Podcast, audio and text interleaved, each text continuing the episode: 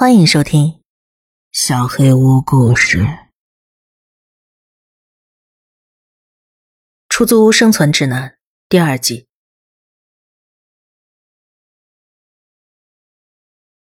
过去二十四小时发生了太多事情，我压力太大了。发现杰米失踪之后，我几乎没睡过觉。事态的发展让我越来越焦虑。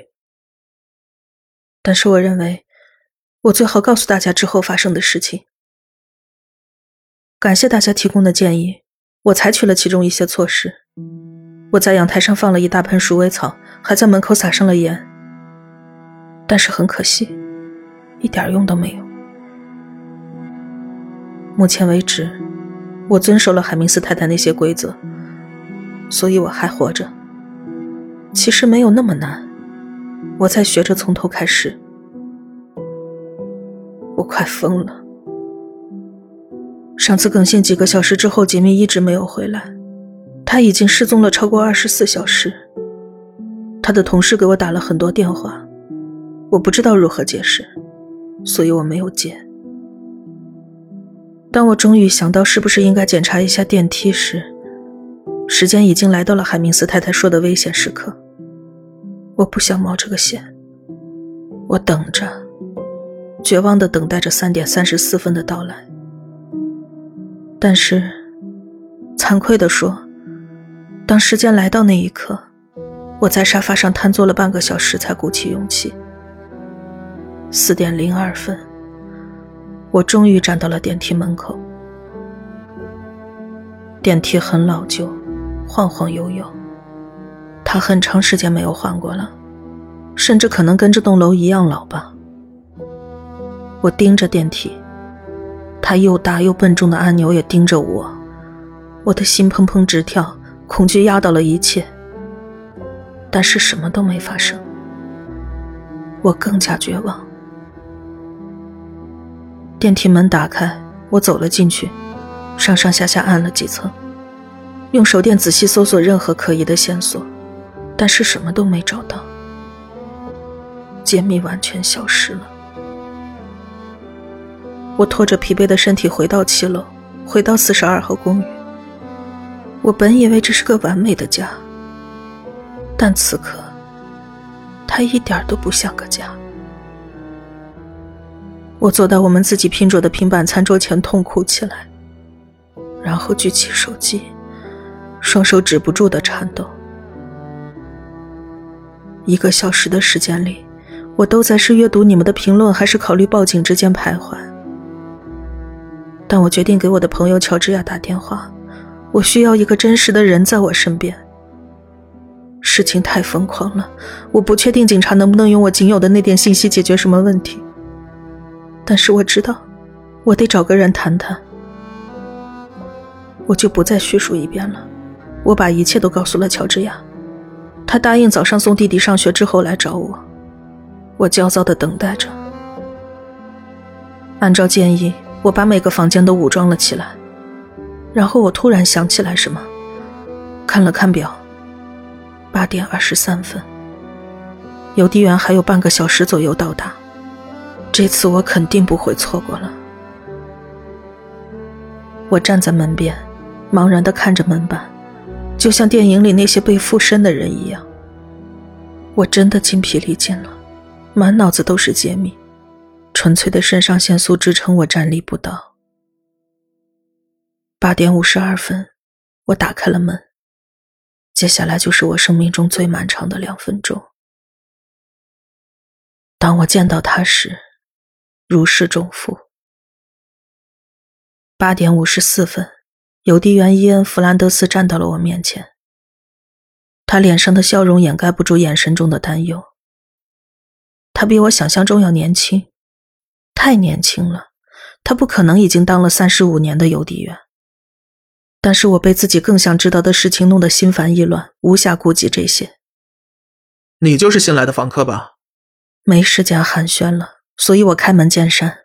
海明斯太太给我留了封信，她说如果……亲爱的，我能进去吗？我们需要谈谈。我把伊恩领进了门，示意他可以坐在沙发上，却发现自己指向沙发的手在颤抖着。我把那张已经皱巴巴的纸塞到他手上，等待着。普鲁对我评价这么高啊，呵呵，我会想念那个姑娘的。他略带腼腆地笑着。你到底能不能帮我？我没时间听他评论一个老邻居了。我可以帮上忙，但是我不能待太久，我们得快点。我在这送了四十年的信，普鲁说的那些我都见过，还有更多他没说的。你想知道什么？伊恩跟我想象中完全不同。读信的时候，我感觉他可能是个和蔼可亲的老爷爷，可现实实在差距太大。伊恩的语速很快，脖子上有纹身，还戴着一条大金项链，头发染得像鞋油一样黑。谢天谢地，他的举止不像外表那样有侵略性，只是听上去很自大。这样的外表下，我能想象出他肯定每天都混迹投注点，一边用肮脏的手在钞票上蹭来蹭去，一边吹嘘自己赢了多少钱。他问都没问就在客厅点上了烟，我没说什么。我们一般都会在室外抽烟，但是我现在也不在乎了。我抓起一个盛烟灰的碗，也给自己点了一根。那就从电梯里的东西开始说。我男朋友失踪了，他昨天凌晨大概三点十五分上的电梯，我当时还没看到这封信，从那之后他就失联了，我需要把他找回来。说到最后，我几乎是在咆哮，希望这能够让他感受到我迫切的情绪。但是他的回答让我始料未及。他死了，亲爱的，忘了他吧。我只见过一个人在那个时间点走出电梯，还在见到了那些东西之后，就是普鲁本人。那些怪物会把人撕成碎片，可怜的普鲁受到了重创。你男朋友走了，放手吧，然后遵守规则。他的脸色逐渐变得苍白，慢慢浮现出一丝同情。他很坦率，我看得出他为我感到难过。但是我肯定能做点什么。我听说有些办法能让死去的亲人起死回生，但是我没亲眼见过。要是我让你去尝试，反而把你给害了，那也太不负责任了。这里很好，我说实在话，忘了他，保持现状。要是我的话听上去太冷血，请原谅，我不是有意的。但是你看上去是个很体面的姑娘，我不想看你这么快就走。我问海明斯太太在电梯里看到了什么，他们是否能确定进到电梯就一定会遇到这种情况。我不愿意相信杰米已经死了，我肯定能做些什么。如果我知道了自己将要面对的东西，我就能更好地去做准备。太可怕了。我当时并不在场，是他们告诉我的。小莱拉是个很可爱的孩子，以前我送邮件的时候都是他帮我开门，给我小费。她是普鲁的孙女。那天普鲁终于对保护好莱拉有了十足的信心，所以那一晚是莱拉第一次在这里过夜。她错了，小莱拉有梦游症，她在凌晨一点半出了家门，在走廊游荡。普鲁很久之后才意识到那些声音来自门外。他找到电梯门口的时候，那些生物正在撕扯莱拉的四肢。普鲁奋力反抗，甚至杀死了其中一只，但是他没能救下那个小女孩。我已经歇斯底里，不可能，杰米的命运不会是这样的。那是什么生物？你见过吗？没有人知道，亲爱的。他们跟这栋楼的怪异有关系，没人在别处见过他们。我们不知道他们从哪儿来，只知道他们生活在这儿。我也见过他们几次，要么是新邻居给他们的小猫小狗放了饼干，要么就是没有处理好剩菜剩饭。那些小生物好奇心很强，在普鲁警告你的那个时间段之外，他们几乎没有什么威胁。但是一旦他们得到了喂养，就会变得十分贪婪，他们想要更多的食物。所以你得把所有的残羹剩饭都丢进垃圾桶，或者打包进冰箱。只要不把食物放在外边，在那段时间不要使用电梯，那些生物就不会伤害到你。它们比人类体型要小，但是形状相似，有跟啮齿类动物相似的一些特征，只是比任何啮齿动物都要大得多。就当它们是啮齿类动物的巨型幼崽吧。它们的下颚上有两排锋利的牙齿，而且时常感到饥饿。它们进食的时候会发出恶心的吱嘎吱嘎的声音，口水四溅。普鲁说他当时听到自己孙女的骨头被嚼碎的声音。唉，他们第一次出现的时候有几百只，居民们都慌了，我们失去了三十几个人。但是大家进行了反击，几乎把他们杀绝了。可惜最强大的那几只活了下来，它们极其危险，生命力也极为顽强，几乎不可能被消灭。所以居民们达成了协议，人们不再伤害那些生物，允许他们住在大楼里，以换取居民的安全。但若是有人在凌晨一点十一分到三点三十三分之间走进电梯，就自动视为被攻击的对象。这是这些生物最疯狂的时间段，这期间把他们限制在电梯里，对所有人来说都更安全。但是万一在这时候碰到他们，只有上帝能帮助这些可怜人了。从那之后他们就一直在这儿，一些保守的人干脆不再使用电梯，但是一切都跟他们出现之前不一样了。有几个人没能遵守规则，被抓走了，但是的确有好几年没在电梯外发生过事故了。你应该庆幸自己避开了一场危机。现在这里一切都很平静。你男朋友的事情我感到很遗憾。我必须得走了，我要迟到了。他潦草地在一张纸上记下了自己的电话。有紧急情况才可以打，我不喜欢被随便打扰。你不能走，先生说你会帮我的。我会的，但是得在我能帮上忙的时候。我不能让你男朋友复活，我也不喜欢在工作的时候迟到。亲爱的，我们很快就会见面的。我太过震惊，难以相信自己听到的一切。我不敢相信他在抛下这么大信息量之后就丢下了我，他为我燃起了一丝希望，然后亲手熄灭了他。我要报警！我不顾一切的大喊。好像这样就能解决一切问题。你愿意的话可以试试。伊恩叹了口气，打开门准备离开。但是那只会激怒那些生物，而且也不会让你男朋友复活的。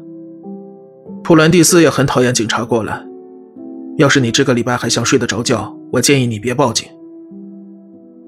安静的等一个星期，然后报告他失踪了。学着适应你的新生活。不然过几天你也会死的。说完他带上了门，我立刻把门打开，我还有很多很多疑问。然而走廊上没有他的身影。可能我真的疯了，可能这都是我的幻想。但是不论我怎样努力去冷静下来，那封信还是放在桌子上，杰米还是没有出现。伊恩刚刚离开乔治亚就来了，我问他有没有在走廊上见到伊恩，试图证明他是真实存在的。但是乔治亚说谁也没见到。他担心地看着我，抱着我一起哭。我把伊恩告诉我的一切告诉了他。我不确定他是不是相信我。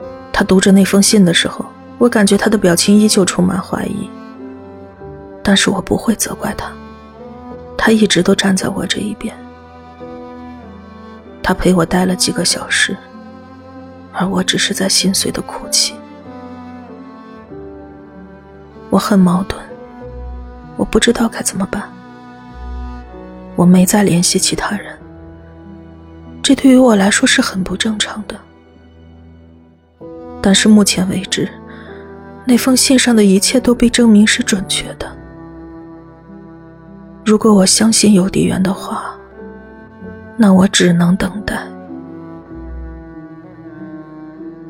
乔治亚是我多年来最好的朋友，每当我胆怯的时候，他都会挺身而出，他一直是更勇敢的那个。在他身旁，我感觉很安全。所以在哭了好几个小时，在对这几天生活上的巨变感到绝望之后，我终于决定睡一会儿。那是傍晚时分，乔治亚在看电视，他会一直守着我的。尽管如此，我还是难以入睡。我想象着杰米环抱着我，但这却成了一个更加痛苦的提醒，提醒我这对抱着我的双臂再也不会回来了。最后，在盯着那块潮湿的天花板看了许久之后，我终于睡着了。大概三小时后，我醒了过来，睁眼看到的又是那块湿漉漉的地方。我听到客厅传来聊天的声音，我下床走了过去。乔治亚坐在沙发上，另外还有一个中年女人，她正在用杰米送给我的杯子喝着茶。我的血突然热了一下，但这不是他们的错。我轻轻咳了一声。哎，凯蒂，呃，这是娜塔莉亚，她住在楼上，我们聊得很开心，所以我给她泡了杯茶，希望你不要介意。我看着那个端着我杯子的黑头发女人，轻轻点了点头。乔治亚过分的热情带着点傻气，不知她何时才能真正成熟起来。但我现在也不打算责怪她，这就是她待人处事的方式。啊，没关系。你好，娜塔莉亚，你住哪间公寓啊？我尽量表现得礼貌一些。等他离开之后，我一定得告诫乔治亚不要随便把人带进我家，但是在那之前我会表现得很友好。七十一号，很高兴见到你呀、啊，你家里装饰得很温馨。娜塔莉亚的嘴角勾起，露出微笑，但是她的眼睛和其他五官没有回应这个微笑。她自鸣得意地看着我，仿佛他知道我明白他刚才的话的含义。规则里说的那几户，时不时会有人来敲你的门，说他们住在其中一间，想管你借点糖之类的。他们看上去跟普通人一模一样，但是你最好立刻把门关好。葫芦的警告在脑海中回荡，我没办法从娜塔莉亚身上移开目光。她看上去确实不对劲。我瞟了一眼坐在他身旁的乔治亚，注意到他在冒汗。英国最近天气是很热没错，但是现在的温度大大超过了室外，乔治亚几乎全身都在滴水。突然他开始气喘吁吁。娜塔莉亚的眼睛紧盯着我，就像阳台门外的清洁工一样。清洁工的那次我遵守了规则，所以什么都没发生。然而这一次规则被打破了，他已经坐在了我的公寓里。乔治亚开始尖叫，他的皮肤就像被灼烧一般，出现了水泡和烧焦的痕迹。他的头发从头皮上开始脱落，身上每一寸皮肤都开始剥落融化。他身上没有火焰，却要被活活烧死了。他疯狂地抓着自己融化的脸，挖着裸露出来的肉。一个人被活活烧死时发出的声音是难以想象的，那个声音将伴随我的一生。我也开始放声尖叫，但是没有任何人来敲我家的门。我想给邮递员打电话，但是放在桌上的手机像燃烧的炭火一样，我根本没办法把它抓起来。那个女人要把整个房子给烧着了，我的行动肯定要比打电话求救来得快。我抓起之前配置武器时放在客厅里的一把大菜刀，刀柄立刻烫伤了我的手，但是现在管不了那么多了，我必须把它给弄出去。如果还有可能的话，我得救乔治亚。我跑向那个女人，离得越近，汗水就像淋浴一样滴下来。我把刀刺进了她的喉咙，她抓住刀柄，倒在了地板上。他没有像正常人那样流血，他的内部器官黑乎乎的。他躺在地上抽动，但是我觉得不久之后他就会重新站起来，所以我赶紧拖着他拽进了走廊。准备关门的时候，一只猫出现在门口，对着娜塔莉亚发着低低的吼声，而娜塔莉亚也死死地盯着那只猫。我把猫抓起来带进了房间里，它的皮肤让我整条手臂烧得更厉害了。我强忍剧痛关上了门，从猫眼往外看去，那个女人站了起来，用手按住伤口，用类似灼烧一样的方法处理了伤口，然后向电梯走去，仿佛她根本没有受过伤。我早已把猫丢在了地上，但与它接触过的皮肤仍然火辣辣的疼，至少持续了一个小时。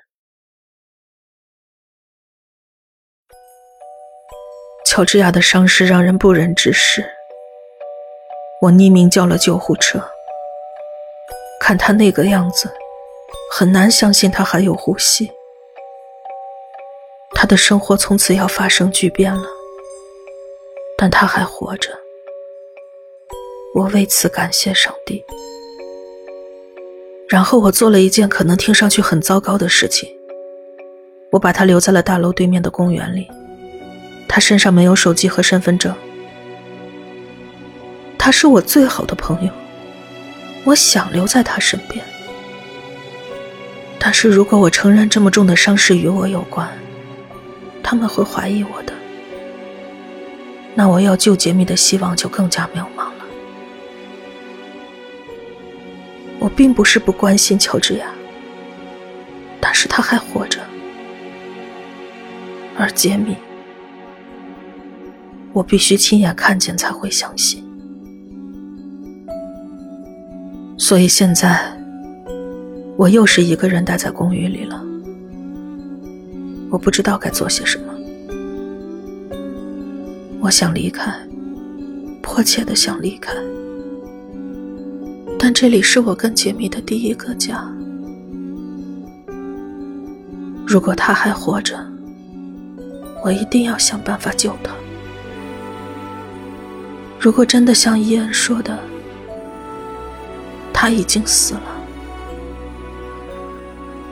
我不知道自己能不能把关于他的记忆彻底遗忘。我觉得现在只有一个人能帮我了，所以我今晚会做些必要的调查，找到他的地址。明早，我要去拜访普鲁登斯海明斯。